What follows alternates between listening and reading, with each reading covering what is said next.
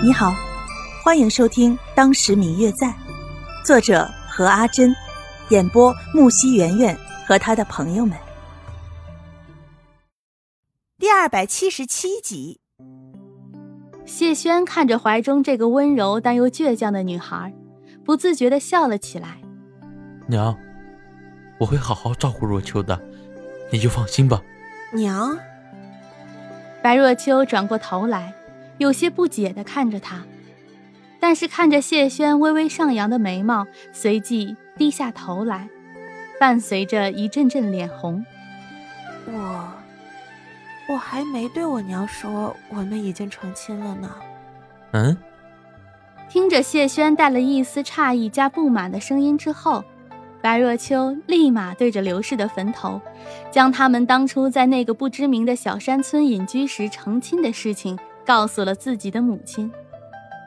白若秋偷偷瞟了一眼谢轩，见他的脸上露出满意的表情，心里面偷偷的笑了出来。原来不止自己一个人会在乎名分呀。见过了刘氏之后，两个人随意的到四处转了转，去看了看白若秋小时候生活的地方之后，两个人便收拾东西准备回去了。从离开巡山之后，白若秋与谢轩两个人一路往北走。白若秋的方向感向来不是很准，这一次跟着谢轩出来，也就根本没有在意他们朝着哪一个方向去了。等到走了十多天之后，迟钝的白若秋终于发现了不对。看着四周陌生的景色，心里惴惴不安的白若秋终于发问了。阿轩，这里是？我们不是要回雾隐山吗？若秋，这次我们要去的地方是京城。什么？白若秋看着谢轩的身影，似乎有些不太相信自己所听见的。谢轩将马车停在一旁，回头很认真的看着白若秋。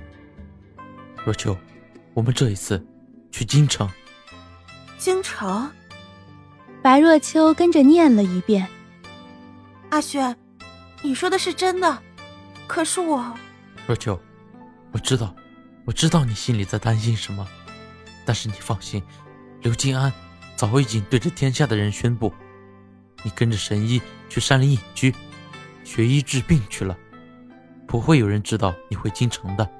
再说了，我们的事情迟早有一天会被世人所知道的，要是这一次……”被全天下的人知道了，我们也要在一起，谁也不会将我们分开的。可是我们，你放心吧，这一次去京城是处理一些事情的，而且我知道，你的心里还有一些事情没有放下。趁着这一次，就去处理了吧，这样你的心里也不用一直都闷着，解决了，也许也是一件好事。本来还想要反驳的，白若秋听见谢轩这样说，反倒一时说不出话了。的确，自从知道了芷兰与宋清灵成亲的事情之后，自己便每天晚上都会做噩梦。即使自己不说，想必谢轩也是有所察觉的，所以这一次便带自己来京城处理好所有的事情。除去刘老太爷与刘老太太两人。最让他心里过意不去的，也是最不敢面对的，便是自己的表哥。世间公认的丈夫刘静安。想到当初他为自己所做的那些事情，被自己一直随身携带在身上的休书，仿佛是一块铁烙，烙得自己生疼生疼的。当听见谢轩说他们这一次去的地方是京城的时候，其实白若秋最先想到的便是刘静安。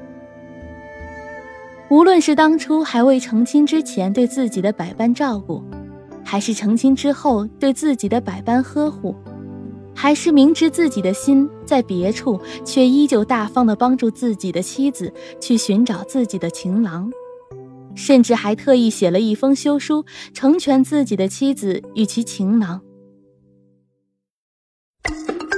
嗯嗯。我最亲爱的小耳朵，本集已播讲完毕，感谢您的收听。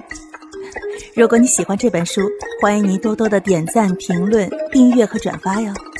当然，也可以在评论区留言，我会在评论区与大家交流互动的。喜欢这本书就给他点个赞吧，你的点赞和评论是我们创作最大的动力。感谢您的收听。